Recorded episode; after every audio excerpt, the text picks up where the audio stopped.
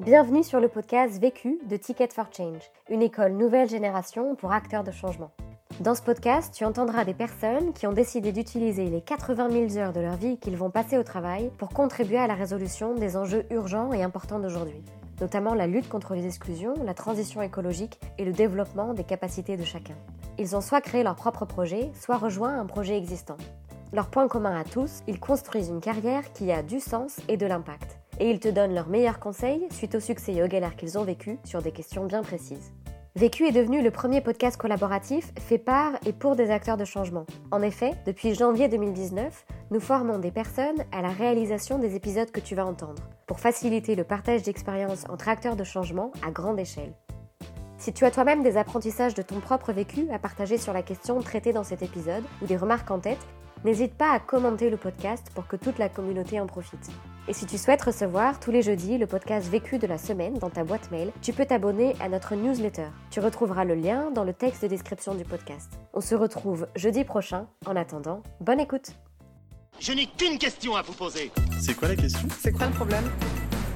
Vécu À chaque galère, des apprentissages.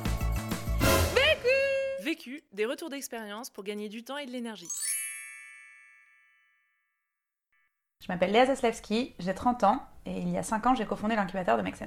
La mission de Make c'est de révéler le potentiel d'action de chacun pour que nous puissions collectivement résoudre les défis de société, qu'on soit un citoyen, un entrepreneur ou un collaborateur d'une grande organisation. En chiffre, Make aujourd'hui, c'est 70 personnes qui travaillent à temps plein dans des bureaux qui sont présents dans 5 pays du monde.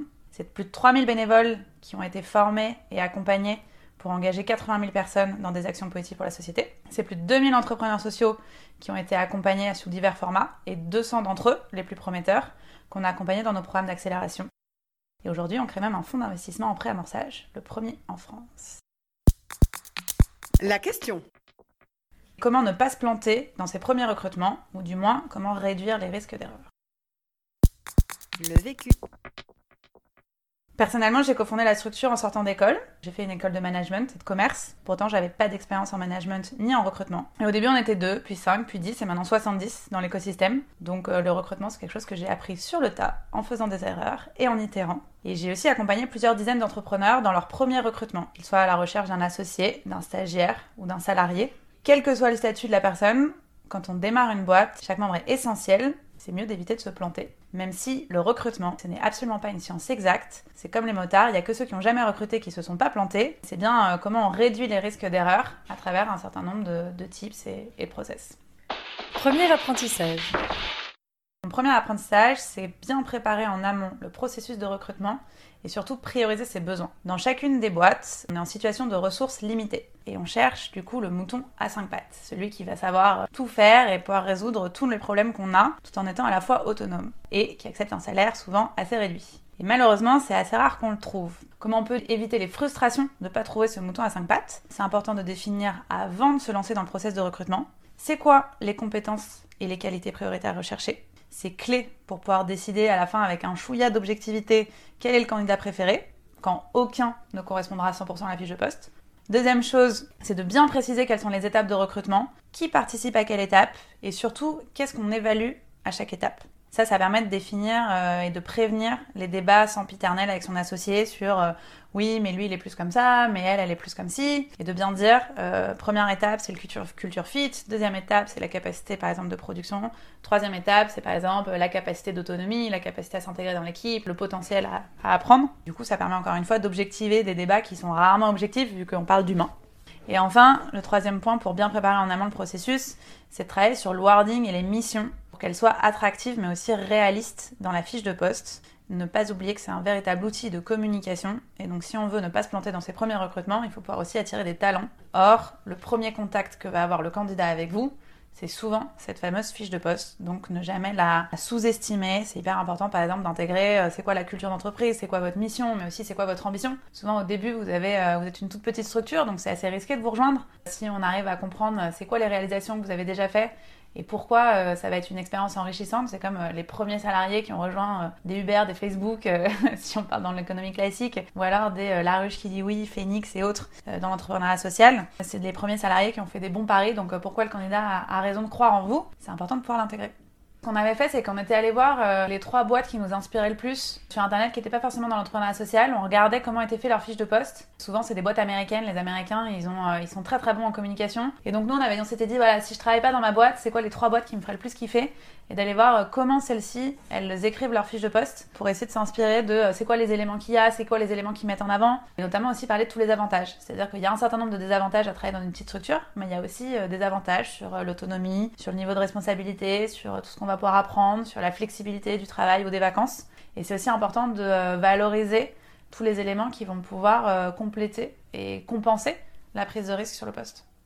Chez Make Sense, on a souvent trois étapes dans nos processus de recrutement. Le premier, c'est un entretien qu'on fait au téléphone pour pouvoir filtrer euh, plus rapidement un certain nombre de candidats, parce que les rencontrer tous en physique, ça prend du temps. Et là, c'est plutôt euh, souvent un, coup de fil qu'on appelle culture fit.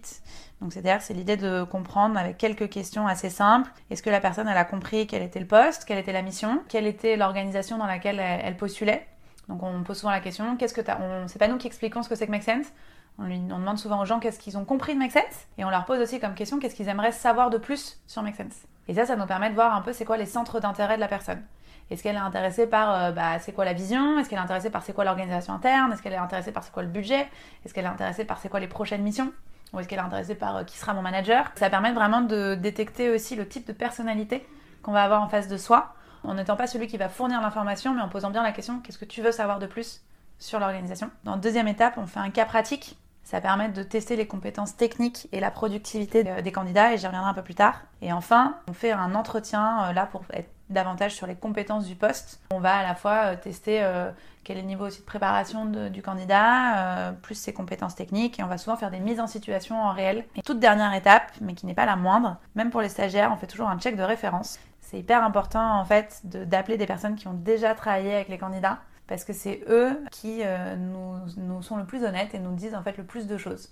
Donc euh, là, l'idée, c'est bien euh, d'appeler des personnes sans forcément leur en dire plus sur quelle est la fiche de poste et plutôt de leur poser la question pour vous qu'est-ce que vous avez qu'est-ce que vous avez apprécié en côtoyant le candidat sa précédente expérience? Et qu'est-ce qui était pour vous sa marge d'amélioration? Et là, ce qui est assez intéressant, c'est que si vous en dites pas trop sur le poste, vous allez pouvoir obtenir des informations qui vont parfois être. euh, Parce que généralement, si c'est une référence, elle va vous dire que la personne est exceptionnelle. Mais en fait, dire que c'est exceptionnel, ça suffit pas. Est-ce qu'elle est exceptionnelle parce qu'elle a euh, pas peur de prendre la parole à l'oral? Est-ce qu'elle est exceptionnelle parce qu'elle a une rapidité d'exécution? Est-ce qu'elle est exceptionnelle parce qu'elle sait super bien rédiger des notes? Ou est-ce que parce que c'est un développeur de talent? C'est pas forcément euh, les mêmes qualités. À chaque poste, justement, les qualités recherchées qui vont pas forcément être les mêmes. Donc c'est là où ça permet de voir la compatibilité entre le profil et le candidat. Deuxième apprentissage. Notre deuxième apprentissage, c'est attention aux beaux parleurs, faites écrire les candidats. Notre premier recrutement, ça a été un des plus formateurs parce qu'on s'est planté. On a embauché une stagiaire qui était super sympa, qui était hyper à l'aise à l'oral, qui nous avait convaincus pendant son entretien et qui en plus était recommandée par une autre personne de l'équipe qui était très compétente. Sauf que, euh, malgré sa bonne volonté et son caractère très jovial, en réalité, elle était incapable de faire des mails sans faute et elle était très peu autonome sur euh, toutes ses tâches. Ce qui fait que ça nous prenait en fait beaucoup plus de temps parce qu'on était obligé de relire systématiquement l'ensemble des productions qu'elle faisait. Quand on démarre, on a besoin d'être euh, hyper pro, que chaque production qui sorte de l'organisation soit vraiment d'une grande qualité, parce que c'est ça qui assure notre crédibilité et notre légitimité. Donc on était un petit peu désespérés. À chaque fail, comme on dit, euh, plein d'apprentissage, donc on a retenu plusieurs choses. Le premier, c'est que c'est euh, important de suivre des recommandations si ce sont des recommandations professionnelles, parce qu'en réalité, cette stagiaire, c'était l'ami et non pas la collègue d'une de nos collaboratrices. Et en réalité, euh, on peut être de très bons amis, mais pas forcément avoir le même niveau d'exigence dans, ses productions. Et deuxième apprentissage, c'est qu'on n'embauche plus personne qui n'ait jamais fait un cas écrit dans un temps limité pour pouvoir vérifier quelle est la compétence justement de production et l'autonomie des personnes qu'on va recruter. C'est extrêmement pratique si vous faites un cas dont les exercices sont proches de la mission. Par exemple, c'est quelqu'un qui doit organiser un événement, lui dire, lui proposer de faire un rétro-planning, puis lui demander quel va être le déroulé de l'événement, puis par exemple rédiger un mail à destination d'un partenaire euh, qui va devoir convier à l'événement, ou alors le post Facebook qui va devoir écrire pour l'événement. Ça permet au candidat de vraiment se rendre compte quelles vont être ses missions opérationnelles, et vous de pouvoir comparer de manière objective dans un temps limité quelles sont réellement euh, les compétences en temps réel euh, des différents candidats. Plusieurs fois, ça nous est arrivé d'avoir euh, des super candidats qui, à l'oral, euh, étaient très convaincants, très charismatiques, euh, qui parlaient bien, qui, étaient, avaient beaucoup confiance en eux, mais qui, en réalité, quand on leur faisait faire le cas et quand on le comparait à d'autres, des personnes qui parfois étaient un peu plus introverties, un peu plus timides, et ben en réalité, n'étaient pas forcément les meilleurs. C'est hyper important, à travers le cas, de pouvoir justement détecter ceux qui vont pas être les plus à l'aise en entretien, mais vont en réalité être la pépite qui va vous suivre pendant des années. Troisième apprentissage. Donc le troisième apprentissage, c'est ne jamais embaucher un candidat sans en avoir vu d'autres. Comme je le disais dans l'intro, le recrutement, c'est pas une science exacte. Il y a toujours un risque d'erreur et c'est très dur de recruter euh, un mouton à cinq pattes.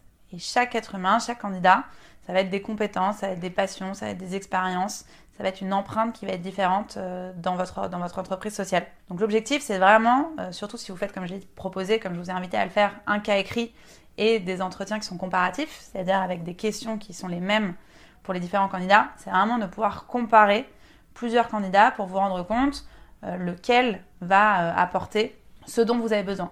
Donc l'idée, c'est vraiment d'être dans de la comparaison. Et le plus vous posez, vous préparez en amont les questions pour poser les mêmes questions, le plus vous pourrez vraiment avoir un avis encore une fois, un temps soit peu objectif. Si vous recrutez quelqu'un sans l'avoir comparé, c'est possible qu'il soit bon sur le poste et qu'il corresponde aux attentes, mais vous ne pourrez pas savoir en fait quel est vraiment son potentiel, sa courbe d'apprentissage, et est-ce que c'est vraiment la meilleure personne que vous pouviez recruter pour le job, parce que vous ne pouvez pas le comparer avec quelqu'un d'autre. C'est uniquement en comparant plusieurs profils que vous allez pouvoir vous rendre compte de est-ce que la personne, elle répond à vos besoins immédiats, mais elle va possiblement aussi répondre aux besoins de l'organisation demain, après-demain, dans six mois et dans un an. Et ça, c'est important. Quatrième apprentissage.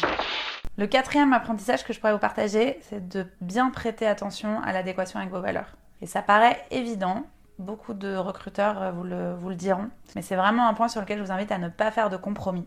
Quand il y a un doute sur les valeurs, réellement, je vous conseille de ne pas y aller. Parce que euh, peut-être qu'à court terme, ça va résoudre vos besoins opérationnels, mais à moyen terme, le fait qu'il y ait un membre de l'équipe qui ne partage pas les mêmes valeurs que la boîte, ça va créer des dissonances et vous allez le regretter. Comment on peut tester euh, l'adéquation avec les valeurs? Nous, par exemple, chez Make Sense, on a deux manières de le faire. La première, c'est qu'on leur demande est-ce que vous connaissez les valeurs de Make Sense? Si c'est pas le cas, on lui demande euh, choisis-en une et disait fais-nous un retour d'expérience, par exemple, sur une valeur qui te parle, qui résonne chez toi, et parle-nous d'une expérience dans laquelle tu as pu témoigner de cette valeur. Donc là, ça permet d'en savoir un petit peu plus sur le candidat et de voir laquelle il choisit déjà et sa compréhension de cette valeur-là. Deuxième test que nous on fait beaucoup, on a une culture du feedback. Donc un feedback c'est un retour, un commentaire, une observation sur comment on a euh, vécu et ressenti et ce qu'on a pensé de l'entretien. On va proposer aux candidats de faire des feedbacks à chaud sur euh, l'entretien et ce qui s'est passé. Donc généralement c'est nous qui commençons, on lui fait des retours en lui disant bah voilà, nous euh, on a identifié dans ta posture, dans ce que tu nous as dit, telle et telle qualité. par contre il y a tel et tel élément qui nous fait un peu plus douter. Et lui on lui propose aussi de nous faire un retour sur tout le processus. Et donc ça permet aussi de voir est-ce que la personne elle accepte ou pas le feedback, est-ce qu'elle rentre dans une justification ou non, et sa capacité à, en recevoir.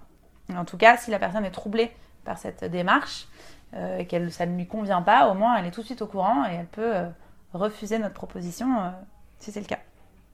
Donc vraiment, je vous conseille de faire attention quand vous préparez votre processus de recrutement, de se dire ok, c'est quoi une ou deux valeurs qui sont fondamentales pour nous et comment, à quel moment je vais pouvoir tester l'adéquation du, candidat avec ses valeurs.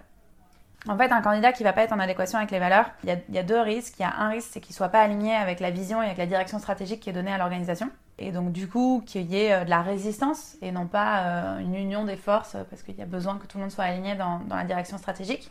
Et le deuxième point, c'est que ça va créer aussi une dissonance avec les autres membres de l'équipe. Donc, c'est-à-dire que généralement, euh, quand il y a un membre perturbateur dans l'équipe, ça va se ressentir sur le bien-être global de l'équipe, l'engagement des, autres personnes à euh, s'engager pour l'organisation. Cinquième apprentissage. Alors le cinquième apprentissage, l'un des plus importants, s'il y a une chose à retenir, c'est quand il y a un doute, il n'y a pas de doute. Donc encore une fois, le recrutement, c'est pas une science exacte et il y a une part d'intuition. Si vos tripes vous disent non, non, non, même si vous savez pas exactement pourquoi, même si vous savez pas à dire objectivement qu'est-ce qui vous dérange, moi je vous recommande d'écouter vos tripes et de décliner le candidat quand on avait un doute au fond de nous-mêmes, généralement, quand on va quand même au bout du process et qu'on embauche la personne, on se rend compte au bout de 2-3 mois et on se dit Ah, ça y est, j'ai mis le doigt dessus. Sauf que c'est un peu trop tard parce que la personne, elle est déjà euh, dans l'organisation et euh, c'est très compliqué de se séparer de quelqu'un. Souvent, quand on est pareil, euh, une petite boîte en création, on a de la pression, on travaille 70 heures par semaine, on, a, se dit qu'on a absolument besoin d'aide. Sauf qu'en fait, un mauvais recrutement, ça va vous prendre beaucoup plus d'énergie que si vous aviez personne. Chaque nouvelle personne, c'est quelqu'un qu'il faut former, c'est quelqu'un qu'il faut intégrer dans l'équipe, c'est quelqu'un qu'il faut suivre semaine après semaine. Et du coup, c'est du temps en fait de gestion et d'accompagnement. Et quand ça se passe pas très bien, ça sent, ça plombe le reste de l'équipe et vous, ça vous prend en fait beaucoup plus de temps et c'est encore pire que si vous aviez personne. Conseil pour gagner du temps. Mon conseil pour gagner du temps dans le recrutement, c'est d'utiliser des logiciels comme le Welcome Kit de Welcome to the Jungle. C'est un très bon outil de gestion des candidatures qui permet en fait à plusieurs membres de l'équipe de suivre où en est chaque candidat, à quelle étape du recrutement il en est et quels ont été tous les échanges à la fois écrits mais aussi de documents qu'on a pu avoir. Ça permet aussi d'avoir un historique de toutes les personnes qui ont candidaté de manière spontanée ou qui ont candidaté dans le passé. Et plus on grossit, plus on est content d'avoir cette base de données. Conseil pour gagner de l'énergie.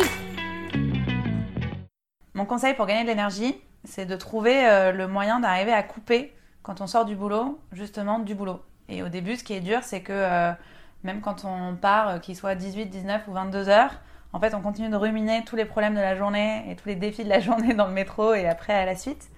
Donc moi, ce que je fais, c'est que j'ai, quand j'arrive le matin, les trois choses que je veux absolument avoir fait avant la fin de la journée. Et ça me permet de les barrer juste avant de partir et de me sentir, même si il y a encore plein de défis, il y a encore plein de choses qui n'ont pas été faites, au moins, je sais que euh, ce à quoi je m'étais engagée, c'est fait. Et du coup, je peux partir sereinement, aller passer du bon temps et du coup me, ressourcer. L'autre question la question que je me pose en ce moment et pour laquelle j'aimerais avoir le retour d'expérience d'un autre entrepreneur, c'est comment on assure que la qualité des recrutements reste la même, même quand on grossit. Comment on forme d'autres personnes justement à recruter en interne et comment on arrive, même si les postes sont de plus en plus diversifiés, à s'assurer que le niveau de qualité reste le même. Vu, vécu, vaincu. Pour plus de vécu, clique vécu.org. Je voulais te dire, euh, tu sais, on, on a tous nos petits problèmes. Vécu by Ticket for Change.